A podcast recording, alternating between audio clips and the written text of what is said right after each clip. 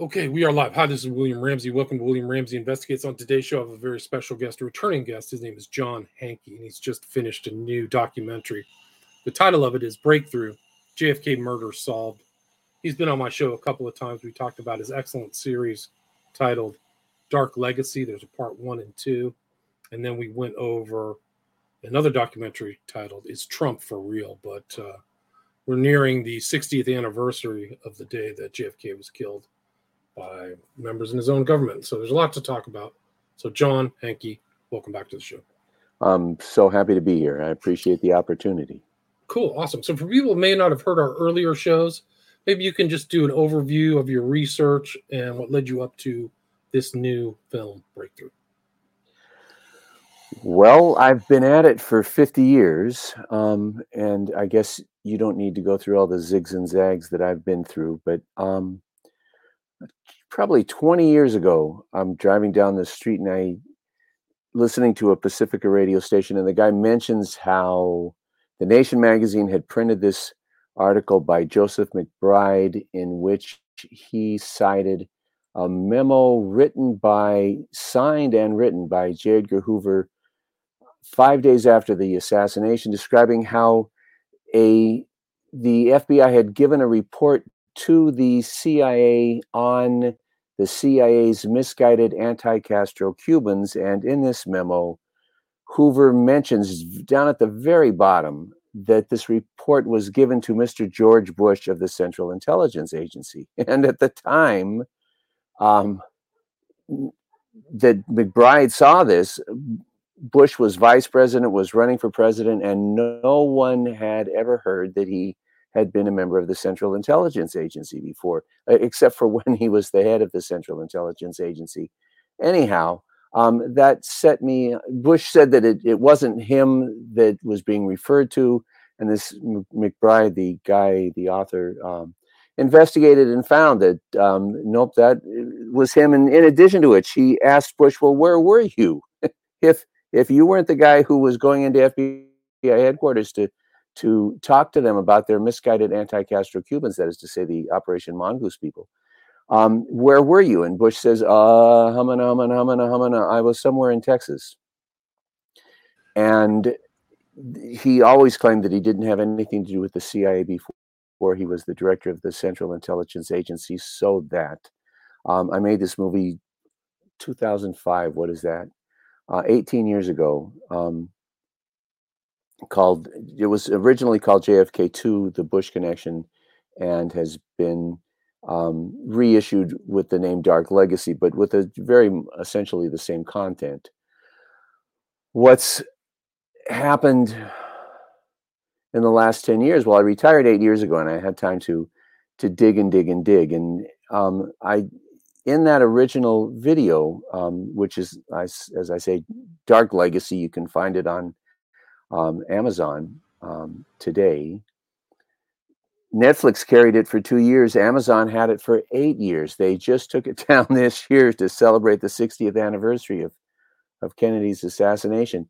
Um, it mentions the fact that E. Howard Hunt, um, oh, I, I should pause because I haven't introduced E. Howard Hunt whatsoever. And if people don't know, um, Hunt was the head of the Watergate burglars. Hunt, in his autobiography, says that he was the head of the Western Division of the Central Intelligence Agency, but he was also the head of the Watergate burglars. And um,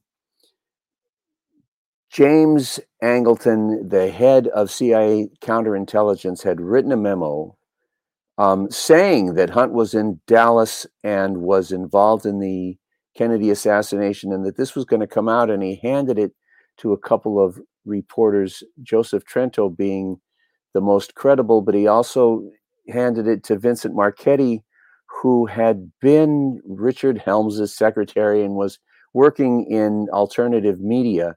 Joseph Trento was a very established senior reporter for um, the major newspaper in New Jersey.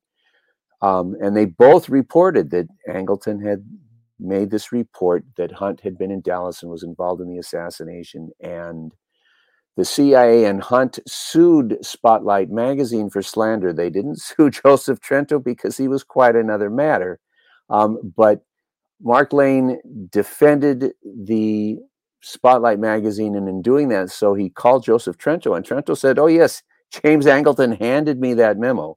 It was written by Angleton, and he handed it to me." Uh, what was going on at the time was that they were trying to pin the assassination on Angleton by bringing out the CIA made public um, at this time, that at the, the time that the magazine uh, published the article,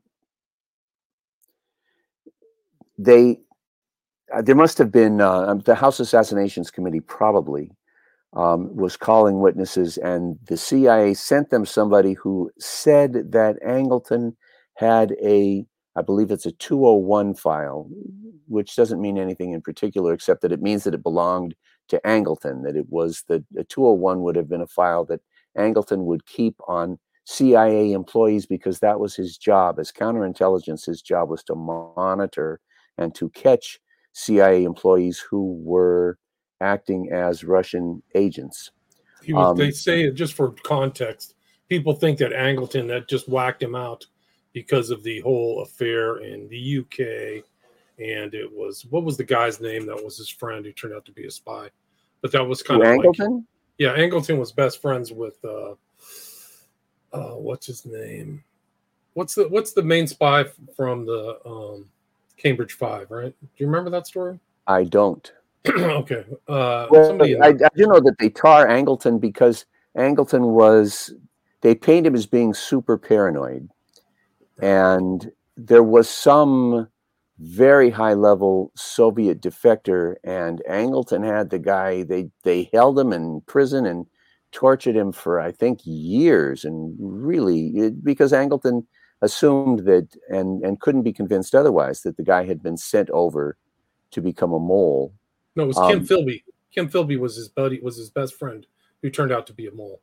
So it drove Angleton insane, and Philby was like hanging out at his house and getting drunk with him and his wife when he was assigned in, in DC. So Angleton became super paranoid. And I've well, actually had Joseph McBride, on my show like three times. I got to call him back. Oh, no kidding. Yeah, yeah, he's great. Yeah, yeah. Well, you got to go through my catalog. He's been on three times. Yeah. No kidding. Yeah, twice um, about JFK. That's very, very exciting and interesting. Anyhow, um, you see, I it's not my take that um, Angleton was insane or parent. Well, he was paranoid because he he was seeing the truth, which is that. I mean, and then that's one of the things that comes out in this the video breakthrough. One of the breakthroughs is putting together the dots. Right. I mean, originally, 20 years ago, I had said that Hunt, who there's just a mountain of evidence that Hunt was the knoll shooter, that he was arrested behind the grassy knoll in the railroad yard. His son looked at the photographs of the tramps who had been taken off a, freight car in the railroad yard and then marched to the police station. His son looked at those photos and said, "Oh my God, that's my dad." Um, and Jack Anderson had 3M had this a 3M specialty company that that does photo analysis looked at the photos and said, "Yeah, that's E. Howard Hunt," and on and on. Um, One of the things and, about Hunt that was very distinctive. You talk about his ears, but when you look at him straightforward, he almost has elfin ears, like he's from the Lord of the Rings or something. Okay. And that hat covered it up too. So. Well, thank you for that. I'm, I'm, anyway, the point is that Hunt during the trial right during the, the, the slander trial, testified that he worked for Harriman. And that's in my original video. Bush's father worked for Harriman. Bush's father, Prescott, almost went to prison in 1942 because he was the CEO of um, Union Bank of New York, which the FBI seized as a Nazi asset. Well, many many people know that that's that's a splash headline that Prescott had been the CEO of this Nazi bank. What doesn't get enough ink or attention is the fact that Harriman owned the bank. Uh, Prescott had one share, Harriman had 4,000 shares, and it was a Nazi bank. so I got to go down the, that road, and that's one of the perhaps arguably the most important thing in this video. But um, there's lots and lots and lots of stuff. I mean, it's called breakthrough for a reason, and we have time to to hit several of those nails on the head um, as to why it's called breakthrough. But one of the breakthroughs is me having the time to explore Harriman and discover that so Hunt worked for Harriman, Bush worked for Harriman. There's all the Dealey Plaza was full of people from Operation Mongoose. Marita Lorenz is one of the most famous, and Marita Lorenz wrote a book, and she's also very uh, prominently featured in the story of the Spotlight magazine trial, uh, where she was also called as a witness and said, yes, all of these mongoose people were in Dealey Plaza. They had driven to Dallas with in two station wagons full of men and guns, and Hunt walked into the room, the motel room where they were staying, and started passing out maps and money. Jack Ruby was there, and Oswald was there, says Marita Lorenz, who I find to be a very credible witness, as did Mark Lane. Um, all of those guys worked for um, Bissell, Richard Bissell. Well, Richard Bissell was Averell Harriman's right hand. He was his other. He was his left hand, I suppose. If if um, Prescott Bush was his right, Bissell was his left. In any case, everybody involved in the assassination is connected to Harriman. So then I get the chance. All right, I have a, a minute. Let's look at Harriman, and I was just startled. Harriman, his his financial institution, his primary financial institution, was Brown Brothers Harriman, and so in the video you get to see that Brown Brothers was in the United States in 18 in the early 1800s, I think even the late 1700s, and they were dominant, right? I mean, they they were valued at like six percent of total assets in the colonies, but right, They're pretty sizable. Um, and they were taken over in, I believe it's 1837, by the Bank of England. Right, they were they were on the verge of bankruptcy, and they were rescued, which is to say, they were taken over by the Bank of England that's on their website. I went to the Brown Brothers Harriman website, and it's on their website. They're bragging that in 1837 they were taken over by the Bank of England. Well, that's fairly reliable, right? I think we can we can accept as given that Brown Brothers Harriman was an asset of the Bank of England. Well, you find out, and in fact, it's notorious that in 1825 um, Nathan Rothschild took over the Bank of England so that you can draw a big, fat, fat black and white line from the Rothschilds to Harriman to the Kennedy assassination. Now, all of my life, I'm 71 years old and I've been a student of history since I've been a serious. I started doing serious research in the seventh grade. And I've always regarded the people who made charges against the Rothschilds as full of beans. That is to say, that they'd make these completely unfounded charges and they never bothered to try to substantiate anything. And I always regarded it as stupid and ridiculous. And then I come to find out there it is, right? I mean, it, it's two degrees of separation, black and white. Uh, no, no dispute about any of those facts that that the Rothschilds owned the Bank of England, or that the Bank of England owned Brown Brothers Harriman, or that Brown Brothers Harriman owned Harriman. What, what's the Rothschild motive then? What do you think that they? Why would they want to be involved in this? Well, thank you. Very good. Which brings us to really one of the major breakthroughs, right, in this movie called Breakthrough is that uh, Professor Galbraith, he's the son of John Kenneth Galbraith. He's a major figure in American economics, and he uh, has a chair at the University of Texas, Austin. And he told me, I went to his house and interviewed him on camera, and he told me the story of how one of the leading authorities among in the in the historian world 200,000 documents had been declassified on the same day and so this particular individual who's I don't know if, if Galbraith mentions mentioned his name I didn't note it had 200,000 documents that he was supposed to review. And so he went around passing out cardboard boxes to people that he regarded as reputable. And he handed a box to Galbraith, and Galbraith is going through it, and he finds a memo written by the chairman of the Joint Chiefs of Staff under Kennedy, Maxwell Taylor. And in this memo, dated October 6th, Maxwell Taylor says to the Joint Chiefs, Kennedy has ordered that we begin planning today for the complete withdrawal of all U.S. personnel from Vietnam by the end of calendar 1965. That's that is, I'm sorry. In, in the memo, he says this is from the trip report. And in the movie JFK, Mr. X, which is Colonel Fletcher Prouty, describes how Kennedy developed this plan. He sent McNamara and Taylor to Vietnam in the end of September, the very end of September 63. And while they were gone, he called in General Krulak and ordered General Krulak to write their trip report. And Krulak recruited Prouty to write the trip report.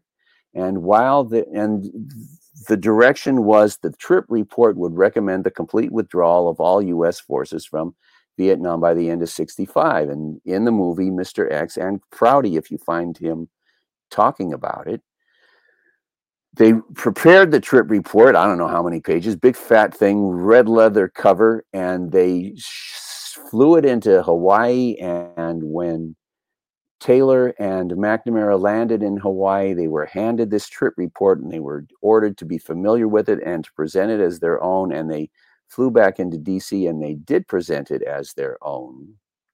And so, two things. Galbraith found this memo that establishes that Kennedy had made that decision that all troops would be out by the end of 65. and the memo says that it this language is taken from the trip report. Well, if you find the trip report, that language is not in there. It has been removed. But Prouty says he put it in there. Taylor says it was in there. It has been removed. So, why did they kill him? The Rothschilds are big pharma. The Rothschilds are the military industrial complex. They are the international military industrial complex. They own the military manufacturing uh, in England and France and Italy and Germany and the United States, and they profit from all of it. Of course, they go to great lengths to hide that fact, but I'm here to allege it. And in any case, why did you? why did they kill him? That's the reason that they killed him. Um, because he was stopping the money flow, stopping the money flow of war. Oh, absolutely. Oh, oh, you have no idea, and, and it's in it's in the the first five minutes of the video um, is Kennedy speaking at the United Nations, and this is just extraordinary. Um, I'm going to have a sip. Yeah, no, it's interesting because you show he's not even talking about peace; he's talking about total disarmament, right? Complete, all weapons and all armies. That is an exact quote. You get to see him say it.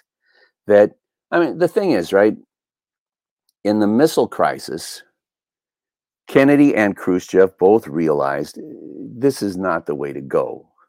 the way that we're going, the way that we're operating is eh, we have come within a hair's breadth of just of killing everybody in the northern hemisphere certainly and maybe everybody on the planet um, and so this confrontational approach has to be abandoned and you know, it, it's a very, very famous speech from from Kennedy's speech at the American University a few weeks before that the Russians and the Americans both value their children's future, and we, on that basis, we should be able to negotiate peace, says Kennedy. Well, if you can negotiate nuclear weapons, says Kennedy to himself, why can't you negotiate all weapons? And you know, we're taking we're taking food from the mouths of hungry children in this country because we don't have the money. Well, if we stopped spending money on weapons, imagine the good things that we could do for the population. So you get to hear this Kennedy speech, which says that we are in negotiations today with the Russians to begin step by step the negotiated settlement that will be required to eliminate all weapons and all armies. Well, they killed him. And uh, do you know Jeffrey Sachs? Sounds familiar. That name sounds familiar. He, oh, he's a big time Columbia professor. And, and, you know, we could spend 20 minutes talking about him and the, the stuff that he's done. The Lancet hired him to head their investigation into the origins of COVID. And he had an article in the Atlantic in which he said COVID originated in American labs. So, on the one hand, he's a big name professor in, in Columbia. He's a big name in the United Nations, and he was a big name at the Lancet. And he says COVID originated in American labs. So, he's a rather astounding, astounding, and astonishing truth teller. But he's running around right now because he was a huge big shot um, in Boris Yeltsin's among Boris Yeltsin's economic advisors, and he has friends among the entire leadership of NATO. Of I don't want to say NATO, I want to say the Western countries, right? That France and Italy and and Germany and so on. And he knew the people who were trying to negotiate a peace in Ukraine immediately after the Russian so-called invasion. Um, and they were getting along fine, and they, they were on the verge of declaring a ceasefire and a peace when the U.S. intervened and told Zelensky, "Stop it! No more negotiations. We don't want peace. We don't want a negotiated settlement. We want war." and we're going to have it. And Sachs looks at that and says, geez, look at what this is doing to everybody's economy in Western Europe. This is terrible for everybody in Western Europe. Who is it good for? Ooh, ooh, ooh, I know, I know, I know. The military industrial complex. And and and Sachs uses that term to describe who is the sole beneficiary from the war in Ukraine. And it's his only possible explanation. I mean, are these people insane? Why are they why why can they not be relied upon to act in their own interests? Well, it's either because they're insane or because they are the military industrial complex, because the the war machine, the arms manufacturers are the sole beneficiaries of the war in Ukraine well, they were the sole beneficiaries of the war in Vietnam. They were the sole beneficiaries of the war in Vietnam. I'll mention, I mention him in the video, and you get to see his his face, and you get to see his book. Archimedes Patti was the head of the. At the time, there was no CIA. It was called the uh, OSS, right? Office of Secret Service. He was the head of the OSS in Southeast Asia they sent him to recruit Ho Chi Minh to help them fight the Japanese, and he did. And he and Ho Chi Minh were very, very social. Um, Ho Chi Minh, he says, brought him Ho Chi brought him his Declaration of Independence for Patti to read, um, because he quoted Thomas Jefferson, and he wanted to make sure that the right life, liberty, and the pursuit of happiness. The point is that Patti says that all of the intelligence people knew that the French didn't have a chance in Vietnam. The French intelligence people knew that the French didn't have a chance in Vietnam. And the US intelligence people knew that the US didn't have a chance in Vietnam.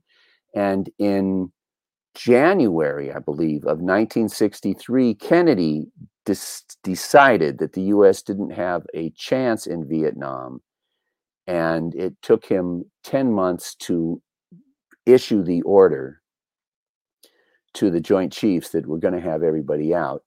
Uh, and a week later, they hired Oswald at the book depository.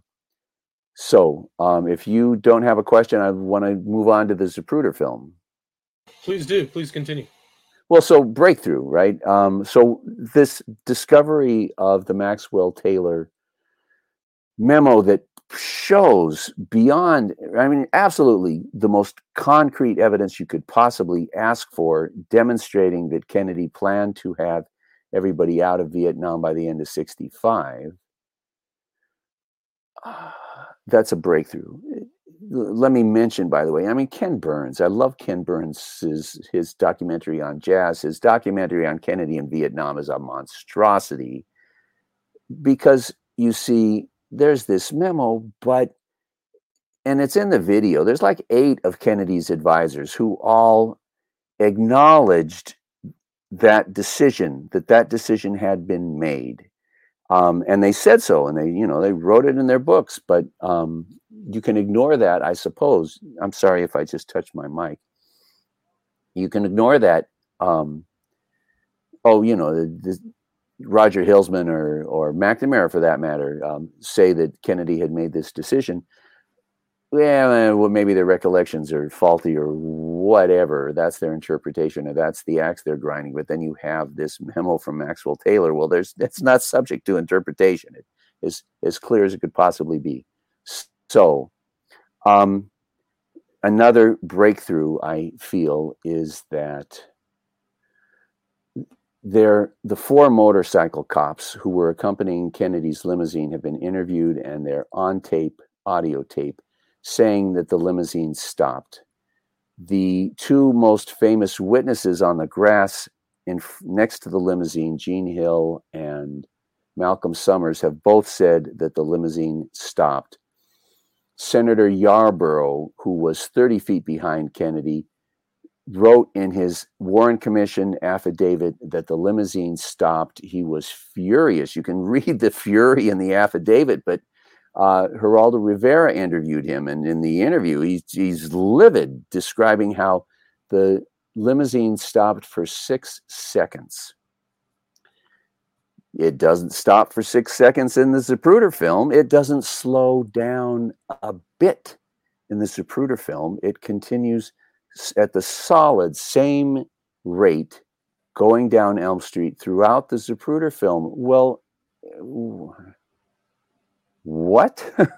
and yeah, well, he, I, I don't know about people in your audience, but I was 20 years old when I saw the Zapruder film, and I went down to the LA Public Library the next day and got out every book they had on the Kennedy assassination. And and then I, I went and I did a lecture at UCLA. I did a lecture at UC Santa Cruz right? My career began watching the Zapruder film, and I come to find out that this film has been very, very fundamentally altered. However, the reason that the film, and let me say, I suspect Mark Lane is the guy who illegally made copies. He got the copy from Garrison, the attorney in the movie JFK, and Mark Lane made copies and he sent them to everybody he could think of who made copies and sent them to everybody they could think of. And one of those found its way into my hands and I saw it anyhow.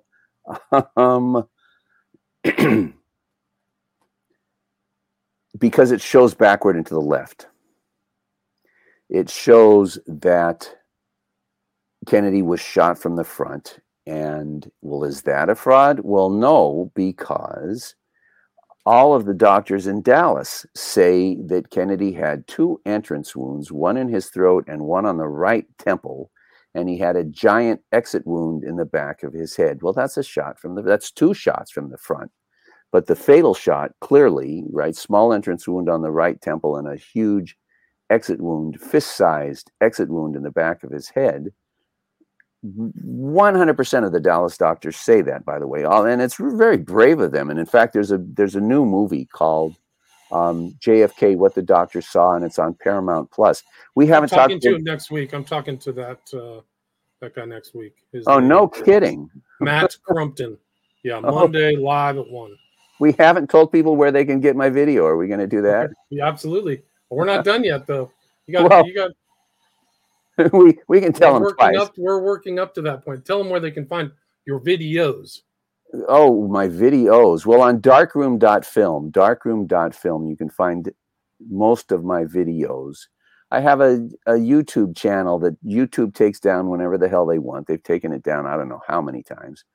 Um, but if if it's up when you go to look, you may be able to find it. They also make it so that you can type in the name of my video and it won't come up. That's that's one of Google's favorites. And you, you write, you type in my name and the name of the video in quotes, and it doesn't come up. Um, you can see a four-minute trailer on Vimeo for free, and for 99 cents, you can watch it. And I think it's four dollars to download it. Um, I would recommend.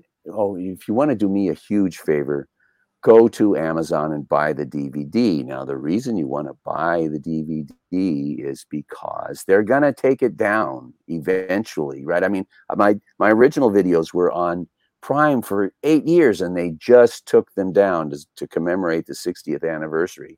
So uh, I think this is something that you want to have a hard copy of on your bookshelf. And if you Google how do I how do I transfer a DVD to my computer, it'll tell you. And it's very, very, very, very simple. You open up the DVD and you pull out the the correct file and stick it in your hard drive, and it'll play like it'll play as if it were a, a DVD. You know, so it's a you get to steal it with zero loss of quality, right? You have 100% of the quality. So, shall we move on? Um, no, but it is interesting. Your books, Dark Leg, I mean, your films, Dark Legacy 1 and 2, they were edited and snippeted back in the day and were bouncing around kind of the early internet, like YouTube, five minute parts here and there.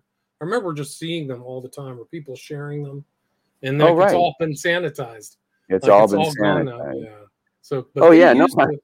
like back in 2008, 2009, like 15 years ago, you were one of the early guys talking about it because I that's when I watched Dark Legacy was back in the day, and you were the only one talking about Bush, you know, senior and all the, all his involvement and that stuff. Uh, but it's all been it's all been cleansed. It's all been carnivore. I don't know if you remember that uh, that program that Bush came up with back in the day before 2008, but it just like you can find they they can carnivore it not just on title or content, just on small little things. It's amazing. It's become more sophisticated on YouTube as well. So, is everybody ready to get sophisticated?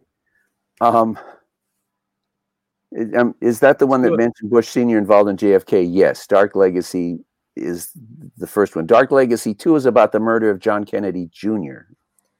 You didn't know John Kennedy Jr. was murdered, but if you watch Dark Legacy 2, you will now know that John Kennedy Jr. was murdered. Um, anyhow, I, I wanted to name this Dark Legacy 3, and somebody talked me out of it. Um, question.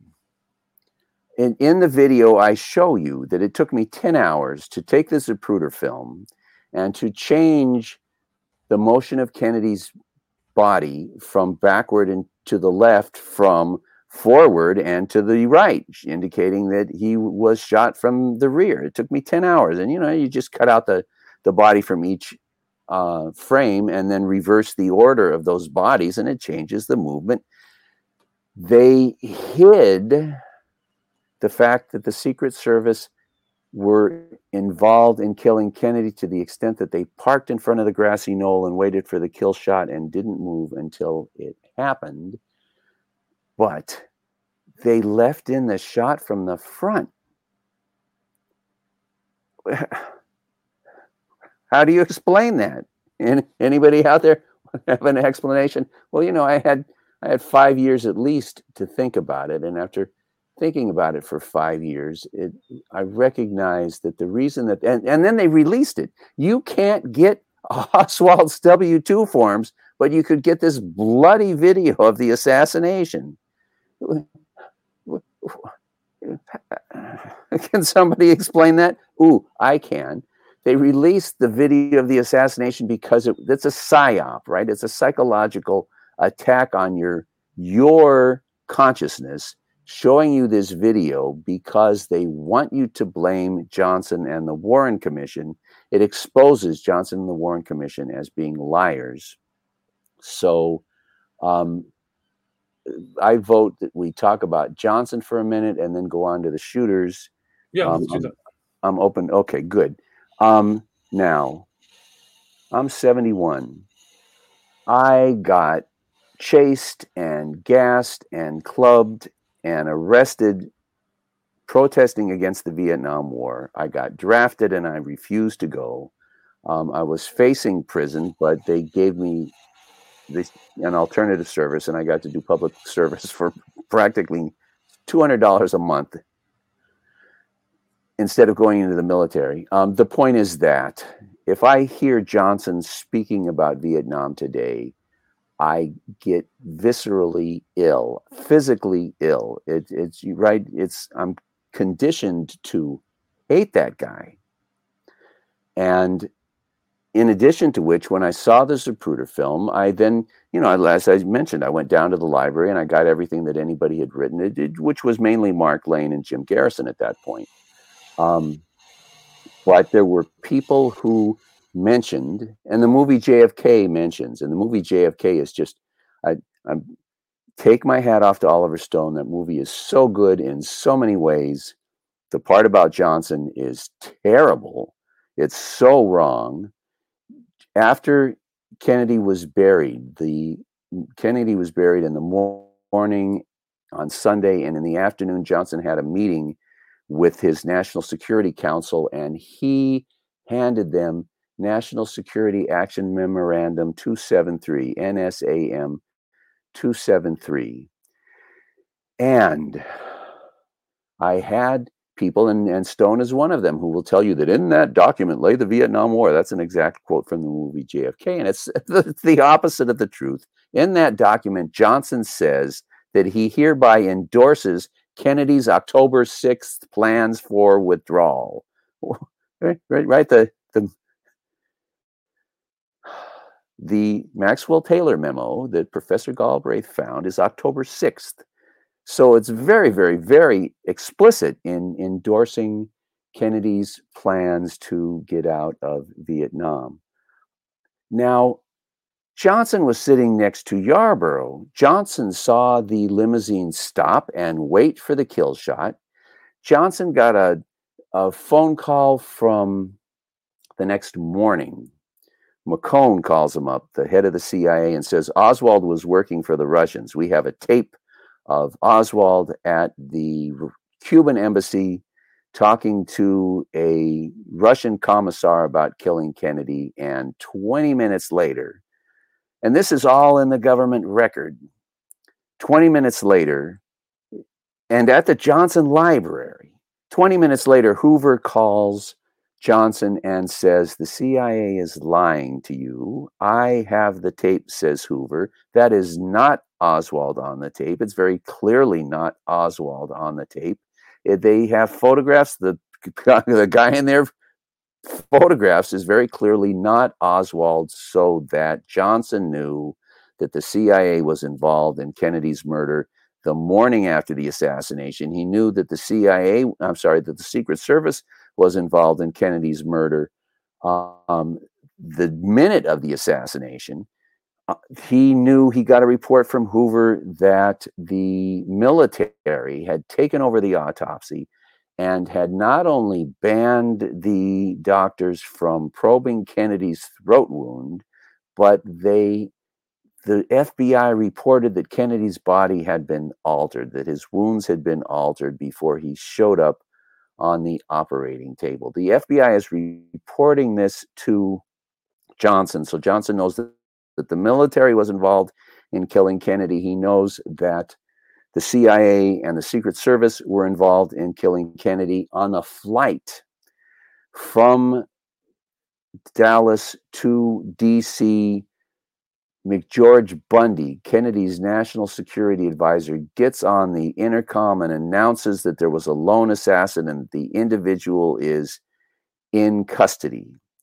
At the simultaneously, the Dallas police are saying that there were multiple shooters and they're going to catch them all so that um, Vince Salandria, if people know that, Vince Salandria is the first guy to to say this, but so I'm let me not try to claim to be original with this insight. That Bundy is telling everybody on that plane there has been a coup, and I'm a spokesman for the the killers, and we are in charge, and you are not. And this is Friday, Saturday. Two days later, Johnson confronts these people and hands them NSAM 273 saying, We are, there are no changes to Kennedy's plans to withdraw. Now, Um, I'll try to wrap this up a, a little bit on Johnson. The, everybody's heard of the Gulf of Tonkin, I presume. And I flew into DC and interviewed a 94 year old guy who was there. He was the State Department intelligence representative. And he was there and he describes to me how they come walking into the room to tell Johnson about this attack. And Johnson is laughing. And they tell him that these two tiny little boats fired on a U.S. destroyer. Well, the U.S. destroyer has a range that is five miles greater than the range of these boats. And the the destroyer opened up on them when they were still five miles away from being able to get a shot off that would be able to reach the destroyers. They tell him Johnson there's been attack an attack on a U.S. destroyer, and Johnson says, "Now who the hell would want to do a, a damn fool thing like that?" And they tell him, "Oh yeah, it was the Vietnamese." And Johnson looks Cyrus Vance dead in the eye and says, We weren't up to any mischief out there, were we? And Vance says, Humana, humana, humana. And Johnson says, 34A. And Vance says, Oh, you know about that. and says, Well, yeah, we we we kind of provoked it. Uh, and we we got them. We we zoomed in and fired on their their um, station and then we zoomed out in, into the water to hope, hoping that they would follow us. And they did follow us. And then we turned around and went charging at them and fired on them. Vance probably didn't say all of that, but Johnson, in any case, I Johnson says, "Okay, so we started it, and I'm not doing anything. You want me to bomb the hell out of Vietnam and North Vietnam and send troops, and I'm not doing any of that. I'm not even filing a protest with the North Vietnamese Vietnamese government about that. Um, so my point is that, well, and, and in 1961, Kennedy sent Johnson to Vietnam, and it's in the video. You get to see the document. Johnson came home and wrote a memo to everybody saying, under no circumstances should we send troops to South Vietnam. And Kennedy, from the minute he became president, was under enormous pressure to send it's in the video. I think 300,000 troops to Vietnam. From the minute that Kennedy died, Johnson was under constant pounding from these the guys who had killed Kennedy, and Johnson was supposed to know it that he should send troops and he should start bombing the hell out of North Vietnam. And he resisted them for 15 months. On Christmas, which would have been, I don't know, 65, I'm guessing maybe it was Christmas of 64. Um, Maxwell Taylor, who is now the U.S. ambassador to South Vietnam, writes Johnson a letter saying, "Oh yeah, I mean, you know, we need to bomb these guys and send troops." And John, because they have blown up one of our bases, and Johnson writes back and says, "I'm not going to get us involved in a major war because you guys can't defend your own bases." And in the movie, it shows how Pleiku, the New York Times, is saying things in their coverage of the attack on Pleiku. The New York Times mentions that the the carriers that launched the attacks in retaliation for the attack on the U.S. base at Pleiku were in position before the attacks occurred. There's a memo from Maxwell Taylor saying that Bundy's plan for retaliation was written the day before the attacks, and on and on and on. I mean, it, it, it couldn't be more clear, it couldn't possibly be more obvious that Ed Lansdale, who was photographed in Dealey Plaza and who, who was the author of Operation Northwoods, suggesting that they should blow up a plane full of students in order to justify a, a war on Cuba, Lansdale was in Vietnam, blowing up American soldiers and blaming it on the Vietnamese. He's famous for having done that in the marketplace in Saigon.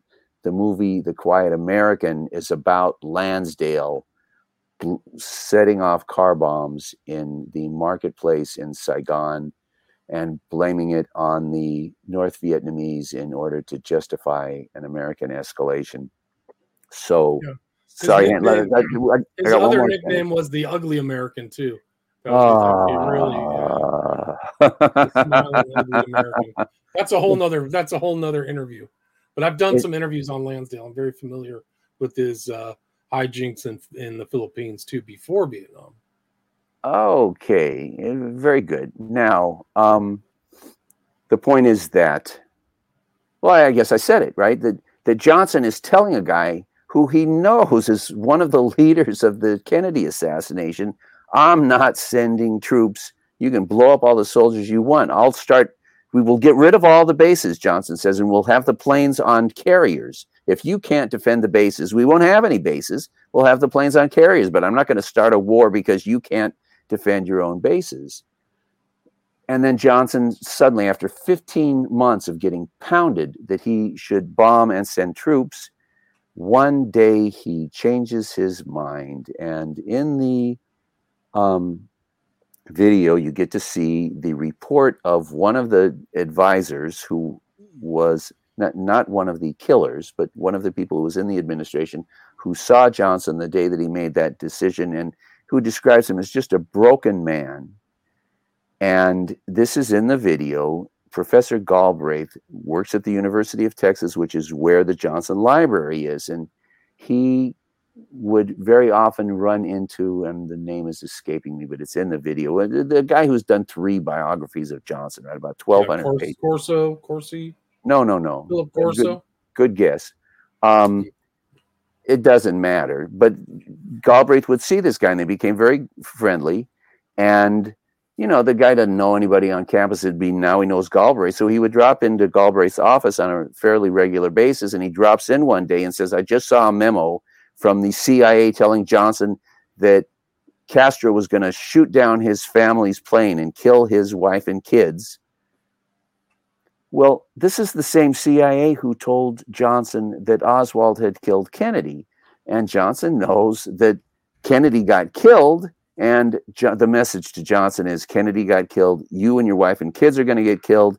We're going to blame it on Cubans and use it to justify a war if you don't start sending troops and bombing. And Johnson sends 30,000 troops the next day and begins bombing. And that's the society that we live in, ladies and gentlemen. Your current president of the United States knows that if he doesn't follow orders, he's a dead man.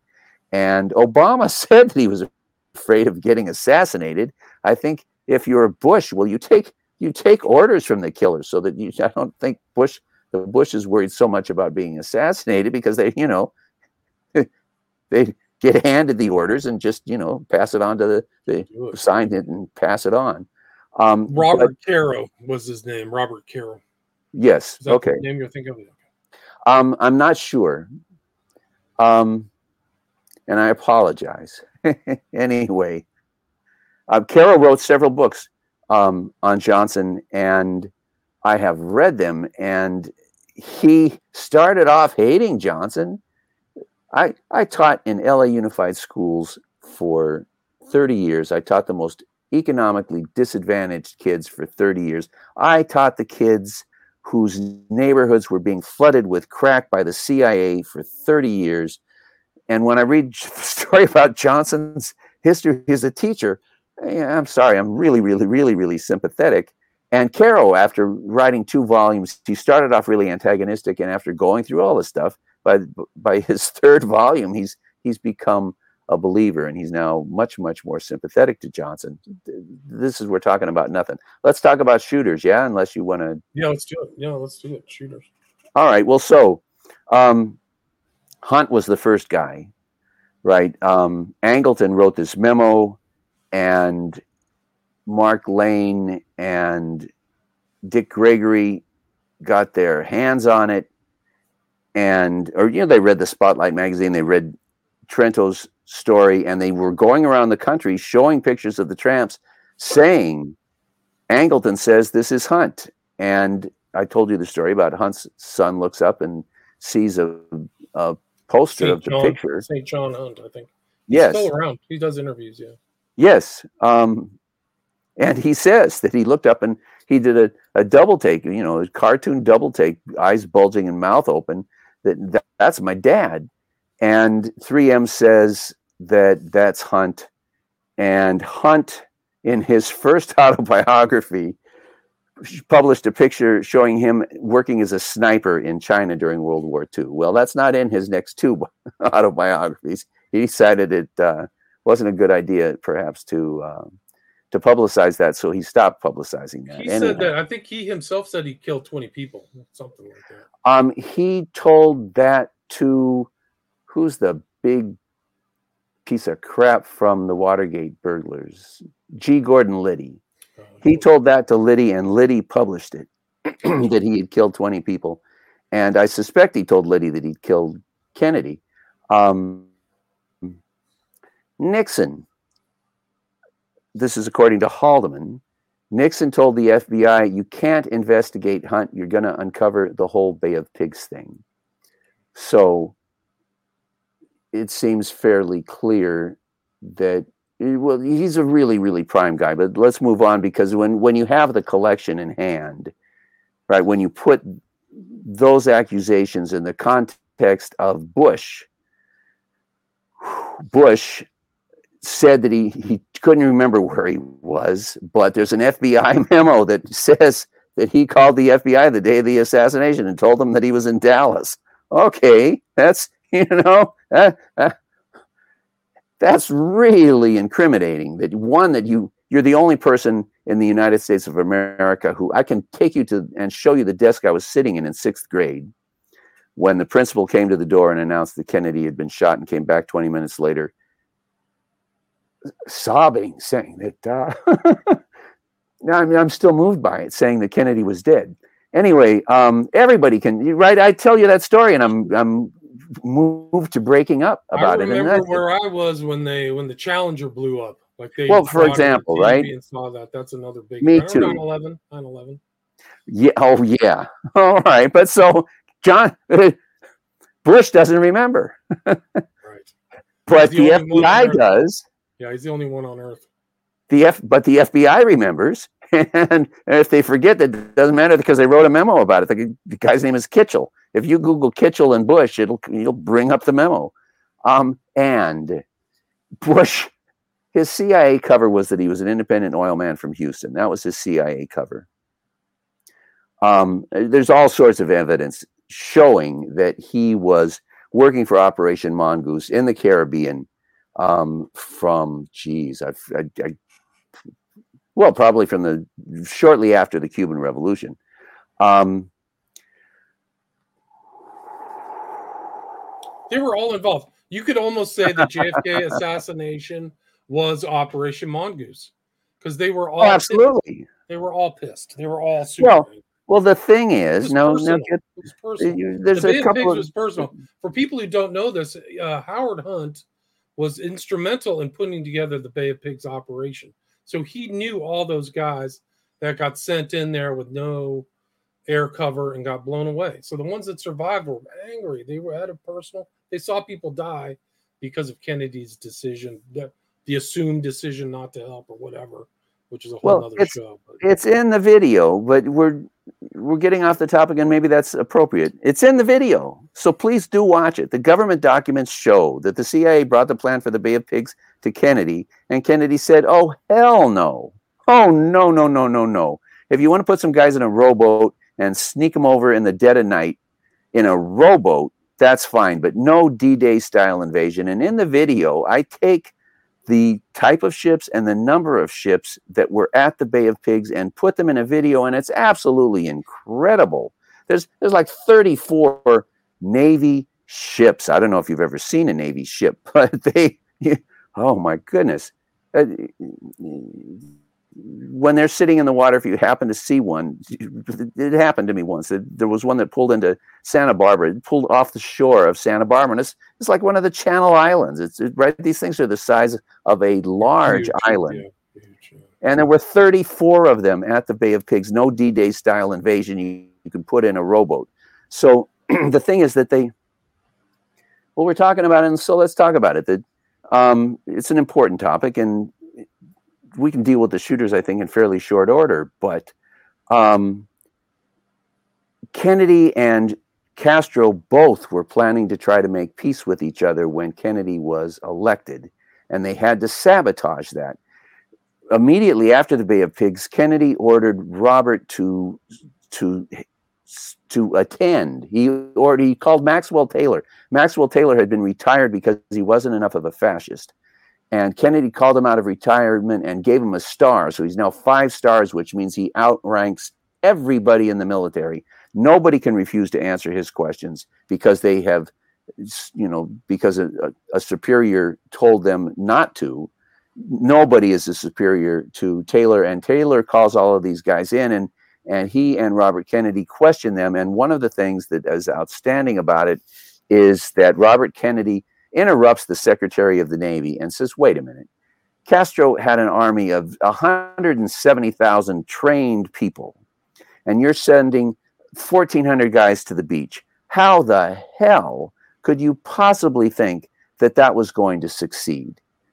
And clearly, they didn't think it was going to succeed. It couldn't possibly have succeeded in doing anything except destroying Kennedy and Castro's plans to make peace, which it did magnificently. The Bay of Pigs was not a failure; it was a success. It right. It brought the the US and Russia to the brink of nuclear war, which I suppose was certainly they wanted to destroy the peace process and they were very, very, very successful in that. Anyhow, um, let's talk about the Dealey Plaza and who was there. Yeah, how much time do we have? As much as you want. Oh, no kidding. Oh, all right. Well then, you may you may We're- want to take that We're back. at 56. We're at 56. I, I see 56 that. You may want to take that back in an hour or two. But Well, you anyhow, gotta, you gotta save something for people to go and watch your film. That's let's just Oh, do the no, I shooters. Let's Oh, do no, the shooters and then we can wrap it up. um, I have a, well, I have another two hour interview in about two hours. So All right. So have mercy on your soul. Um, where were we? The Frank Sturgis is a name that may be familiar to people. He was one of the most famous of the Operation Mongoose people. And he told Marita Lorenz, come on to she told him when when uh, Hunt left the room, it was clear to her that they were going to be killing Kennedy. And she said, I don't want anything to do with this. Get me out of here. And she ended up going to the airport and flying back to Miami. And um, but Sturgis, she says, told her, listen, this is nothing. There's no risk. We are just going to be, um, I want to say, I, I'm, I'm some sort of what what do you call a duck? But sitting duck. straw, we're, we're there to be straw men. We're there to attract the attention of the FBI. We're not going to do anything. Our job is to be there and to attract the attention of the FBI and to get called in for questioning tomorrow. And we didn't do anything. We're innocent. They can't put anything on us. We're not going to be doing that. And the mongoose people were absolutely notorious. Um, the mongoose never had a plan of terrorist attack that the Cubans weren't waiting for. Right? They were completely infiltrated. They blabbed their mouths constantly. They couldn't keep a secret to save their lives. And they were not going to be trusted to be firing shots at the president. And they couldn't hire a professional shooter because every professional shooter understood that if they took that job, they would be murdered that, night and would certainly not see the sun come up the following morning. So that they had to get the head of the CIA Western Division, Hunt, to be on the knoll now.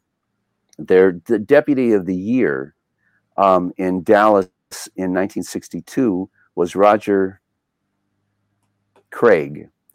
And Roger Craig wrote an article. It's on ratville.com.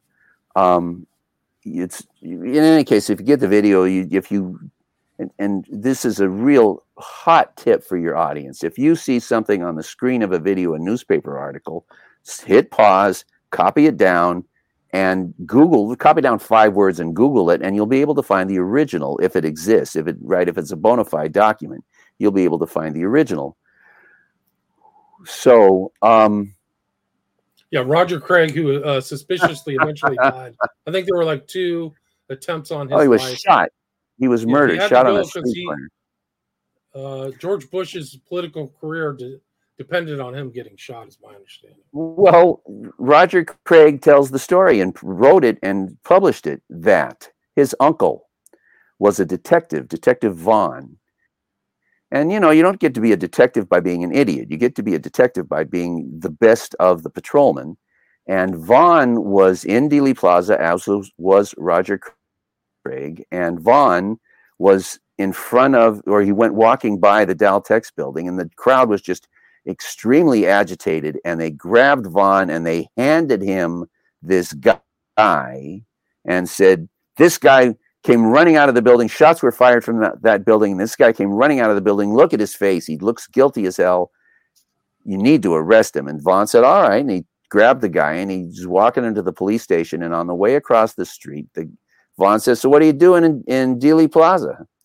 What are you doing in, in Dallas? And the, the guy says, Oh, I'm an independent oil operator from Houston there are not two people in the CIA who have a cover of being an independent oil operator from Houston. He spoke, the Bush spoke the night before to an association of independent oil contractors, and he spoke as an independent oil contractor from Houston.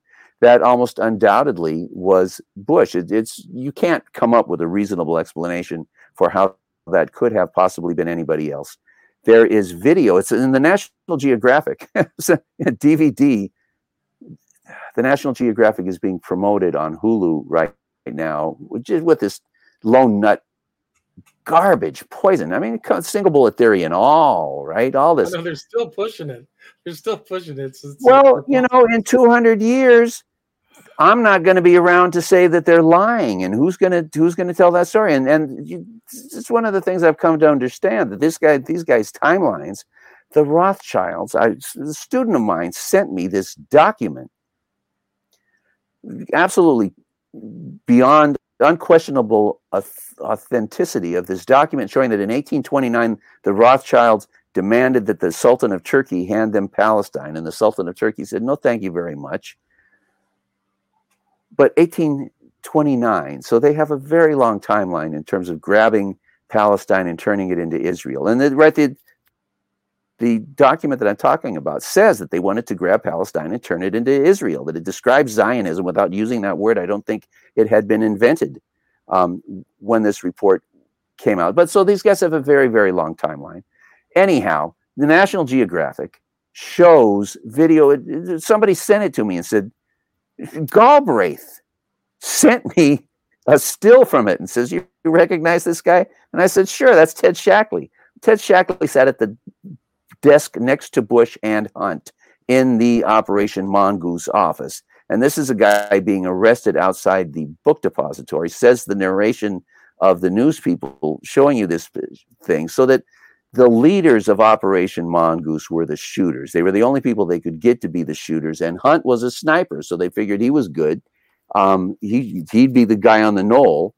And David Morales was Shackley's first he, assistant number one assistant. He was the most important operative in Operation Mongoose. And he told two of his friends, and Shane O'Sullivan, RFK Must Die, interviewed these guys on camera, and both of them tell you very emotional stories about how they were out drinking with Morales, and Morales got really drunk and was they'd never seen him like this, and he was just off the handle talking about how he had been in Dallas and participated in murdering Kennedy and that they had murdered RFK as well. Anyhow, um, I made the and point. then he subsequently of, died died of a heart attack. I've actually talked to his son. His son is still around on social media. He went to Washington D.C., met with, went drinking with these CIA guys. He was supposed to testify in front of the House Assassinations Committee a week later, and he had a heart attack. And his best friend on camera says, and the ambulance took three hours to arrive. He says they killed him that his his best friend has no doubt that the CIA that was a surefire way to get whacked is if you were going to testify in the front of one of those 1970s commissions. Like so many of Johnny Rosselli died, so many people died. Suspe- there was even a mobster, I think it was Giancana, was supposed to talk. He died.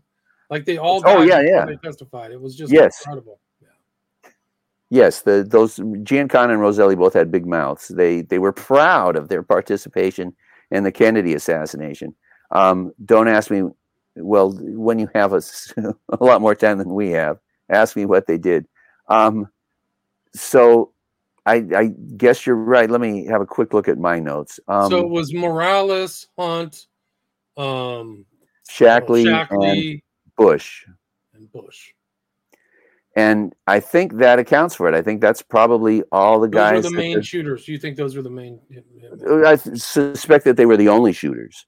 Um, oh, there was everybody in the office. There, there, there were two guys and, in the knoll, though, right? Was I? I heard that Ferrie might have been on the grassy knoll helping out uh, Hunt. Have you ever heard that? Well, hang on two seconds. Let's. Yeah. David Ferrie. The well, you're going to make me go there, and we'll go there, and that's fine. But Lansdale, right. every one of the people that we mentioned answered to Lansdale, Ed Lansdale, and Lansdale was photographed in Dealey Plaza, and Colonel Prouty saw the picture of Lansdale, and he sent it to Krulak. They both worked with Lansdale on a daily basis, and he sends it to Krulak and says, "You recognize this guy? This picture was taken in Dealey Plaza. Do you recognize this guy?" And Krulak says, "Oh yeah, look at the look at that class ring. Look at the weird way he's holding his left arm. Look at the the haircut. That's Lansdale. What was he doing in Dealey Plaza?" Parentheses LOL. right? Krulak totally knew what um, Lansdale was doing in Dealey Plaza. I'm quite sure. In any case, uh, Prouty publishes all of this stuff. So anyhow, Lansdale is the supervisor of these guys. They answer directly to him. He Lansdale's sees them on, buddies with Dulles. daily. It's just a weird basis. Just a very strange. Oh yeah, sure. Well, of course. Um, but we're we're not going to do that story. We're going to do the story of the other Knoll's shooter. There's this guy okay, James Files. You've certainly heard of James Files. Yeah, but it wasn't. Didn't you say yes? he was a stooge? He's fake. Oh, absolutely. Duh. But but well, except that Sorry. there there's somebody sent me a flyer. There's a two day event in Dallas on the 22nd and 23rd. Maybe it's the 21st and 22nd, featuring files, files, files, files, files for two days. For your audience, files is some guy who was in prison for killing somebody who s- managed to get um, Jim Marrs to come and take his statement that he had been the Knoll's shooter. Marrs was never overly enthusiastic about what this guy had to say, but he seemed to be very well informed. Um, he knew details of the assassination that the man on the street would not typically have known, although any any reputable Kennedy researcher was liable to be um, aware of them anyhow, the thing is that that then people start questioning the limit. People start noticing that there's 20 witnesses who say that the limousine stopped, and that therefore the Zapruder film had to have been altered. And Files never said that the limousine stopped. There's a number of things that are wrong with the story that he tells, but the primary failing is that he he says the limousine um, he, he, he fails to mention that the limousine stopped, and he says he was the only one on the knoll. Now, so he's lying. He says he was in the room with Marita Lorenz. She doesn't mention him, but he says he was in the room with Marita Lorenz, and that Oswald was there. Um, and he, I forget whether he says he was working for Nicoletti or Roselli. I, I can't remember, and I, I refuse to check because I, I the guy disgusts me. He will, so he's in prison telling the story, and after he finishes telling the story, they let him out. They they cut ten years off his sentence and let him out for good behavior by for saying that Hunt is That's innocent. behavior, right? His main, he says, and how blatant is that? There's tons of opportunists in almost any environment, genre, well, JFK, if, UFOs. If, if you're sitting in prison and they offer you ten years off your sentence to say that you killed JFK, are you going to do it or not? Well, I don't know. And I can't answer that question for myself. Am I going to do would, it or not? It. Well, if people are stupid enough to believe me, how's that my bad? You know, anyhow, and I got a life. I got kids. I got a family. I got a life to live. Anyway, um, so the thing is, however, that he he says a lot of stuff that makes it sound like he was in fact driving uh, one driving Nicoletti or whoever might have been there around.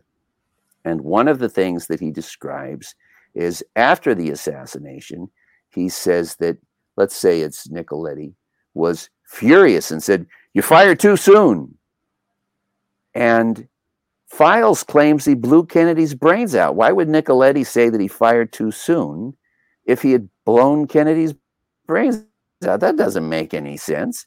But suppose for a moment that Files was the driver and that in the back seat is a seat is a mafia Knoll shooter. So this is my take, and it's you know it's really speculative, and I didn't put it in the video, and I wouldn't because it's speculative. But since we're talking about it, let's talk about it. There's uh, Bowers, Lee Bowers was the railroad, right? He's in a tower supervising the railroad, and he says he saw two men in two different spots behind the grassy knoll.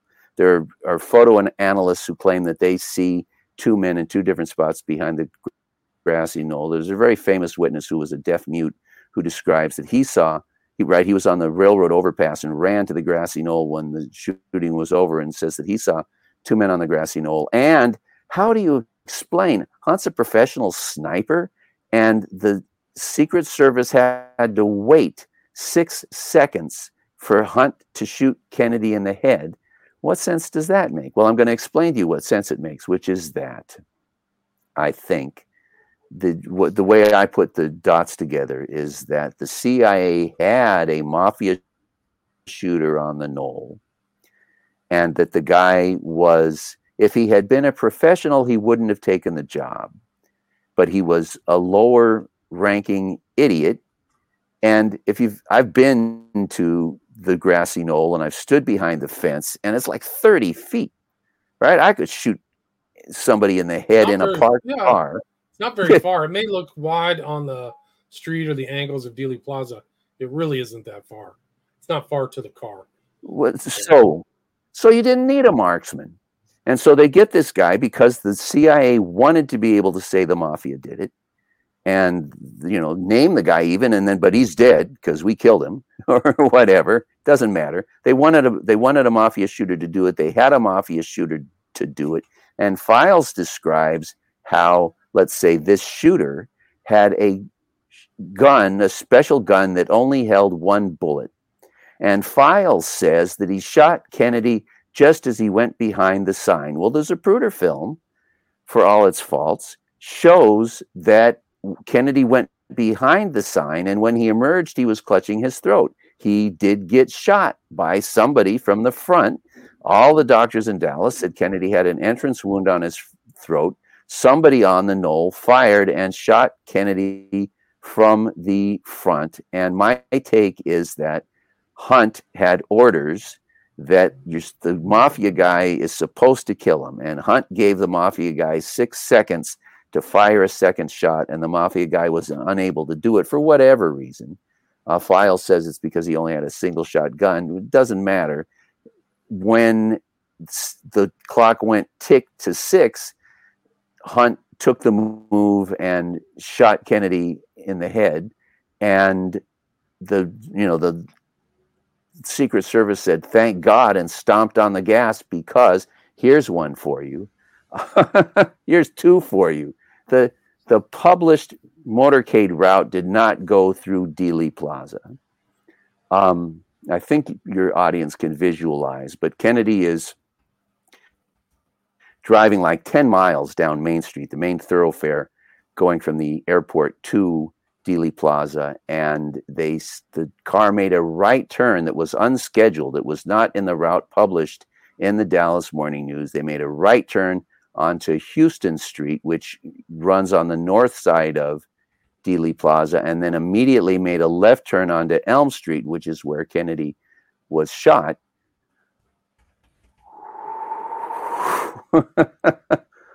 and why am I telling you this story? I've lost it. Anyhow, the I I forget. Doesn't matter. The point is the car's coming down Elm Street, and the mafia shooter is an inexperienced fellow, and he's got this you know magnificent uh, scope on his rifle. And when Kennedy is way the hell down the street, he it's an easy shot. The the car's going very straight and very slow because they know that they're they wanted Kennedy to get shot from behind and killed from behind so they could credibly say Oswald did it. But it's a very, very, very difficult shot, as any number of people have shown. The movie. Yeah, if Oswald really did it, he would have shot him while the the car was traveling towards the book deposit. Yeah, absolutely. Absolutely. There would have been no reason whatsoever to wait until the car had turned the corner. You, yes, of course, you shoot at him when he's coming towards you, and if you miss, you get a shot from closer rather than if you miss, yeah. you get a shot from further away.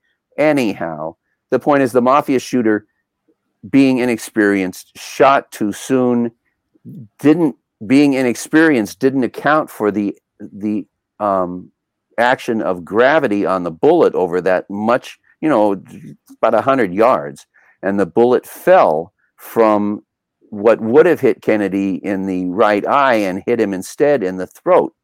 And then this idiot didn't know what to do. Well, so now we can explain why Roselli or whoever it was um, in the car with Files driving was mad at the Knoll's shooter because that guy did shoot too soon. And because he had this stupid rifle, he couldn't shoot a second shot. And therefore, Hunt had to come through. And, you know, it's why he was such a star. It's why, and, and he's also a big mouther. I think I wrote three autobiographies. I have no doubt that among his friends, well, and he publishes a picture in his autobiography of him as a sniper. He's telling his friends with that picture, he's telling his friends in the CIA, yes, what you have heard about me is true. I was the guy who blew Kennedy's brains out.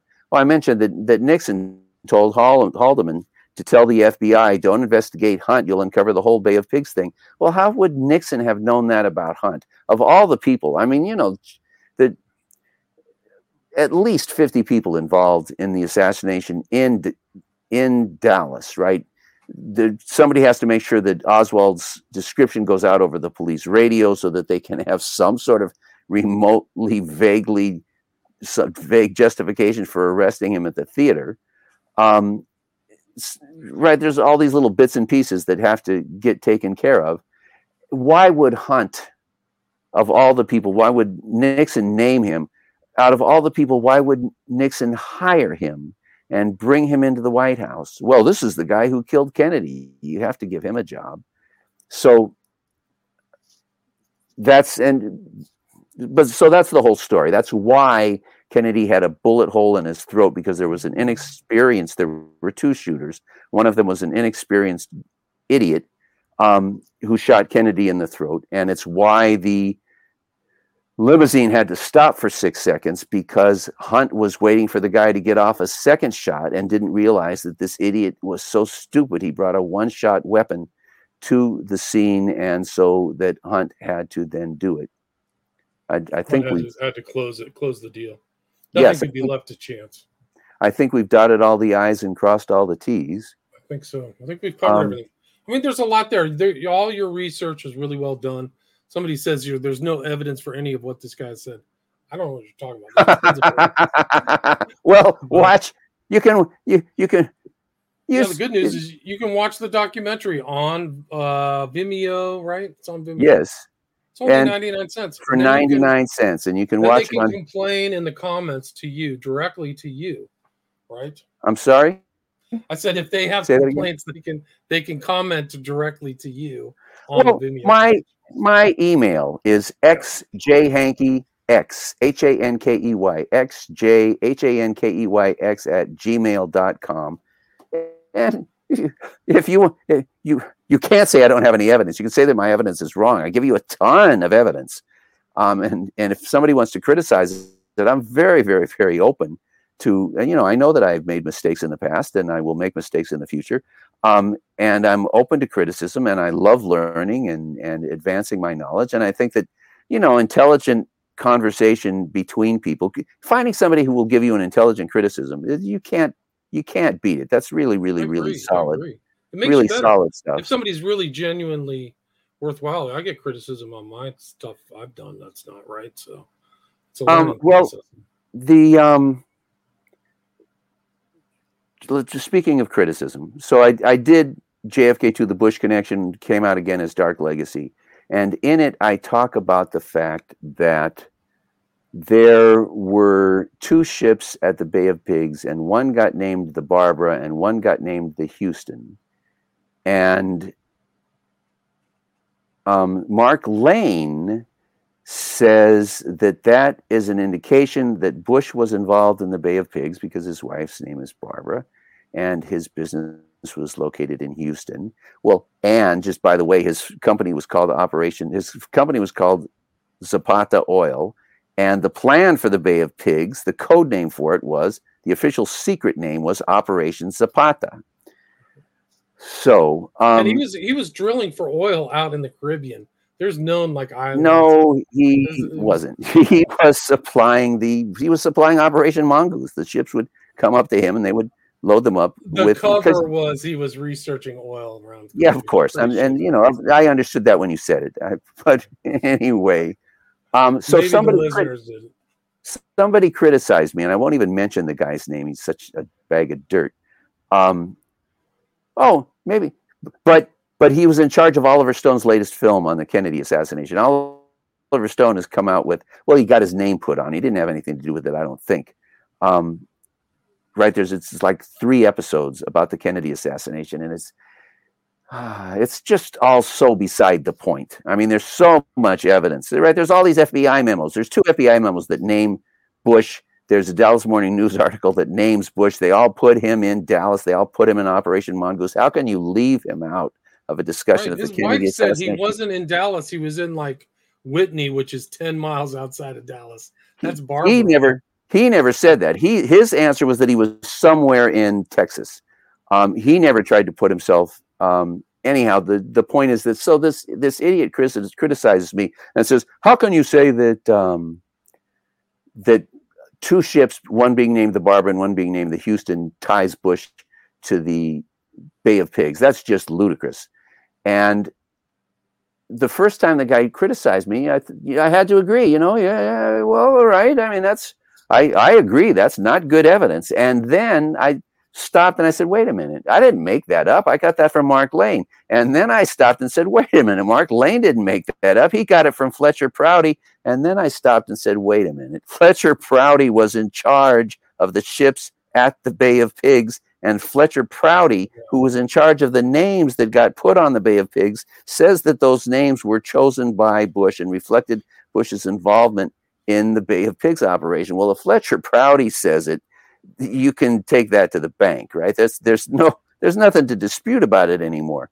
Um, but so I hadn't had that thought process until this dirtbag said that that was bad evidence. That it's not a good argument to say that the uh, the names of the ships tied Bush to the Bay of Pigs, and he was absolutely right. There's, For there's me to say it, it's not solid. For Mark Lane to say it, it's not solid. For Fletcher Prouty to say it is a lock. He Fletcher Prouty knows who put the names on those ships on the Bay of Pigs, and he's either lying and saying it was Bush, or he's telling us the truth, which he is reputed to do. Well, right. And let's note There's- Fletcher Prouty is the people who- guy. Yeah. There's people who've tried to take Fletcher Prouty apart, and they don't do a very good job. I. I bet that's right. Well, well, and and Fletcher Prouty says he wrote the trip report that that Maxwell Taylor quotes from, saying all personnel out by the end of '65, and now we can corroborate that because Professor Galbraith found the Maxwell Taylor memo that has that exact language. Prouty is Prouty said the most controversial thing he could possibly have said, and it turned out to be absolutely true. That right? I mean, he went out 20 miles on a limb saying something that every historian on the planet, all the quote unquote historians, the, the garbage merchants, say that Kennedy had no plan to get out of Vietnam. Oh man, just line them up. Yeah, they And- said they sent Fletcher Prouty out of town on November 22nd, 63. Didn't they send him to like Ar- The South? Pole. Yeah, something They like sent that. him to the South Yeah, Pole. like we, like, and they knew he wasn't part of the team. He wasn't part of the plan. correct. And that's in the movie JFK. Yeah, that and I they think they him. said that he said they already had Oswald in the papers before, like he got the uh, information from the U.S. or something. when he something like- landed in Australia, they already had a bio of uh, you write a 14 column bio of Oswald with pictures. And you know, it was hours after the assassination, and he looked at it and said, uh, "This looks like the kind of stuff I would do." when right, I was this is brilliant intel. Like that's another marker of intel, which is over the whole thing, is just strange occurrences and too much knowledge. And well, and Prouty, Prouty subsequently, he didn't say it uh, in time for the movie JFK. He subsequently said it was Lansdale, the guy in the photographs, who sent him to the South Pole. Oh man, it was Lansdale. Interesting. Makes perfect sense. Um, ah, the true ugly American, because it changed history, right? I mean, that's what we're talking about 60 years from the day. That really changed history. And we always talk, I mean, we lost oh. 50,000 people in Vietnam and tons of money. And all these other bums got rich. Johnson ended up dead with like $250 million in the bank. I, I don't believe that's forget, true. I, okay, I well, I heard he was super true. wealthy. I heard he was very wealthy. Well, his wife was a good businesswoman, and she had a she owned a radio station, and she was a, a brilliant businesswoman. Um, oh, look at his wealth! But well, my point was leading up to something, which is two million people in Southeast Asia died. Oh yeah, hometown ruined and bombed. At least. So yeah, it was a disaster for them. Um, it's directly tied to the death of John F. Kennedy. And well, and I would suggest that the fact that Biden doesn't have a choice about supporting the war in Ukraine. I mean, have what kind of an idiot would support the war in Ukraine? Um, when would walk away from negotiations? And then let me make this point, which is that the United States sponsored a fascist Nazi bloodthirsty coup in 2014. Right in 2014, the the stupid Ukrainian people had elected a guy who was friendly with the Russians and so the CIA overthrew him and installed swastika wearing Nazis who wanted to kill all of the Russian speaking people in Ukraine. Nikita Khrushchev was from Ukraine and had nothing but warm feelings about his, his youth spent in Ukraine. And all of the border area of Ukraine that borders with Russia is completely dominated, to say the least, by people who speak Russian. And so these these Nazis come in. Holy crap. Baba Yar, when, when I was a, an English student, there's a very, very famous poem written by Yevgeny Yevtushenko called Baba Yar about the, I think, the slaughter in one day of 60,000 Jewish men, women, and children in Ukraine by the Ukraine Nazis. So these guys are not half Nazis, they are uber Nazis. And this is who the US put into power and the minute that they did, the minute that they did Crimea, which is 100% Russian and has always been, um, when they were dismantling the Soviet Union, I don't know why, but Gorbachev decided that he was going to give Crimea to Ukraine. Whatever, and terrible you know, decisions. Yeah, terrible. Well, decisions. whatever. It, it does. It depends. It depends. I'm not sure it's a terrible decision until there's a coup. right? If there's a democracy, it might not be such a terrible decision, but there was a coup, and people will be familiar. The people of Crimea immediately said, We are now leaving Ukraine and we're going to schedule an election to vote on it. And they voted on it, you know, 99 to 1. They voted that they were leaving Ukraine and they left Ukraine. And the Russians stepped up and said, uh, And we're going to defend that decision. And then the people, the Nazis in Kiev, started bombing people in eastern Ukraine, the Russians in the eastern part of Ukraine, and those people tried to defend themselves. And eventually they said, well, we're going to do the same thing. And they declared themselves independent and they held elections and they voted. It's not quite as predominantly Russian as Crimea is, so the vote might have been 80 to 20.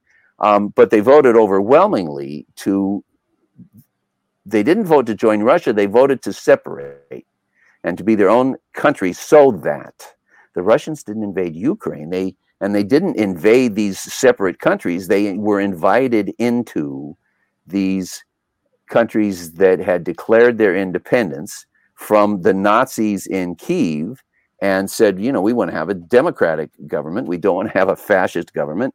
And we don't want to have a fascist government that hates Russians, Russian speaking people and so that the the I'll say that again for clarity. The Russians didn't invade Ukraine; they invaded these independent republics that had declared their independence when the United States backed a fascist Nazi coup in Kiev and took over Ukraine without an election, uh, overthrowing the democratically elected government. Anyhow, and in then, that and then getting rid of all opposition parties, yes, persecuting Christians. I mean, it's really a, a nightmare over there. and I what is Biden? one, one dollar one dollar went over there? Is a total what is. Biden doing taking being on the such the flagrantly wrong side and, and refusing to back peace talks? I mean, the, the Russians, right? The Russians, I mentioned this. Jeffrey Sachs was talking to the German chancellor who was in the negotiations. And the, the German chancellor says, oh, yes, the, the Russians had agreed to withdraw, and the Russians had agreed that all that the UN would supervise elections and they people would vote and they would vote to be part of Ukraine or they would vote to leave Ukraine and that both sides would honor the result of those UN supervised elections. And that was going to be the basis of the peace. And the US came in and said you can't do that. We don't support democratic elections. We don't support democratic governments. What's the matter with you? We got to have a war and kill Jesus kill Half a 600,000 people. Yeah. Oh, now, and but, but the wounded. I mean, right? I I I, I know. I, I knew probably twenty people who went to Vietnam, and all of them came back messed up. Right? If you if you didn't get killed, you didn't come back with your mental Same, health yeah. intact. And and Deeply affected. Yeah. No, and they spent Yeah. a hundred billion dollars. I got to run. By the way, when LBJ died, it was ninety-eight million dollars. Where can people see Breakthrough JFK Murder Solved? Thank you. Um, I, Vimeo, you can see the four minute trailer, which will tell you pretty much, it'll tell you a lot. Four minute trailer is a long trailer. For 99 cents, you can watch it. For $4, you can buy it at Vimeo. Darkroom.film has several of my videos on them. All the ones that we mentioned, I believe, are up on darkroom.film. And I think you can see them for free if you sit through a couple of commercials. And in fact, I'm not sure they have the commercials set up to go yet. So you, you today you get to watch them. And I, if you want to do me a favor, you will go to um, Prime, Amazon, not Prime, because they, they they took all my stuff down from Prime. It was all up, and they took it all down from Prime. But you can still buy the DVD. Buy the DVD and open it up and steal the file from inside and and have it on your computer. So anyway, it, anyway, buy the DVD so that when they completely erase me, when they assassinate me and completely erase all my work, and, and you can get hold thing. They're gonna Well, memory hold this when I'm when you and me are gone. This will all Uh, be memory hold. well, right? A hundred years from now, you can hand that, you can will that DVD to your great great grandkids, and they'll be able to watch it and know what the truth is. Oh Anyhow, God. Can you imagine if they can maintain the lie that JFK was killed by Lee Harvey Oswald?